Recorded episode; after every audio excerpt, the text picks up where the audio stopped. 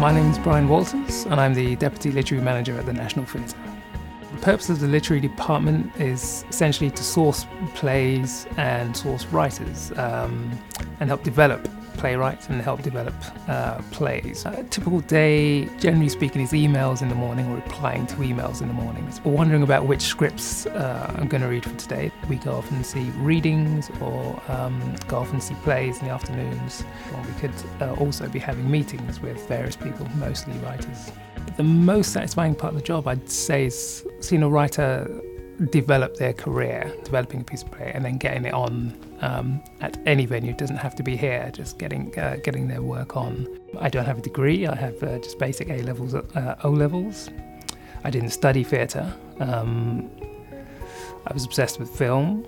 Uh, I worked at the BFI uh, next door from the National Theatre in a um, programming department. We programmed films around England. A friend of mine told me about a, a scheme that the Independent Theatre Council ran um, for Black, Asian, and other minorities called Fast Track Scheme, which was a four month um, placement scheme in theatre.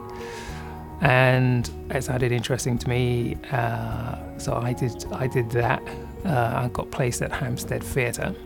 Um, worked in various departments and they actually they kept me on after the placement scheme. I worked in the literary department and I applied for an internship at the Bush and was lucky enough to get that. So I worked there. I did the same with Nabokov Theatre uh, and I worked at the Tricycle Theatre. And I eventually got onto the readers panel here at the National Theatre, and this job came up, and I applied for this job and was lucky enough to get it.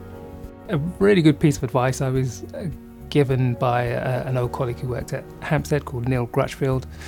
Uh, and he said to me, uh, never underestimate the importance of a gesture. The amount of times I've been told by writers, thanks very much for getting back to me so quickly, which for me is sort of a standard thing. You get back to someone as sort of quick as you can, but apparently within the industry, that, according to people I've spoken to, that isn't done that often.